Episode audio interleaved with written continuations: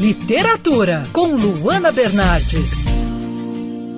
Você gosta de livros sobre o espaço, livros de ficção científica, livros de não ficção que falam sobre o espaço, sobre as estrelas, sobre as diferentes formas de exploração Mundo afora? Bom, hoje eu tenho algumas dicas com essa temática. O primeiro livro que eu indico é o Endurance, do astronauta americano Scott Kelly, que passou um ano no espaço.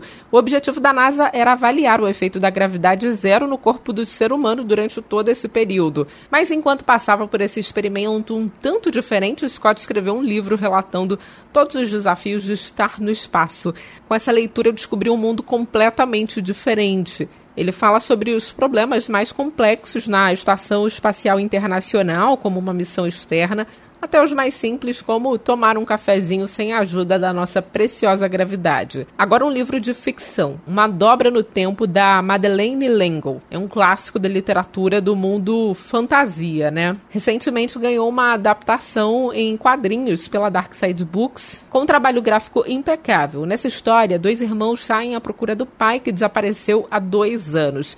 Eles contam com a ajuda de três senhoras misteriosas, que na verdade não são o que aparentam ser. O problema é que essa busca vai além do planeta Terra e eles acabam parando em outras galáxias e até dimensões. No fundo, a problemática elaborada pela autora ao longo da obra se encaixa perfeitamente nas dificuldades do mundo moderno. E o mais bacana é que o trabalho tem ensinamentos super importantes sobre amor, família e liberdade de escolha. Outro livro de ficção muito legal com essa temática é o A Longa Viagem a um Pequeno Planeta Hostil, da escritora Beck Chambers. A história se passa em uma nave espacial que faz perfurações de buracos negros. A tripulação é composta por diferentes seres, entre eles os humanos, que já habitam Marte, já que o planeta Terra entrou em colapso.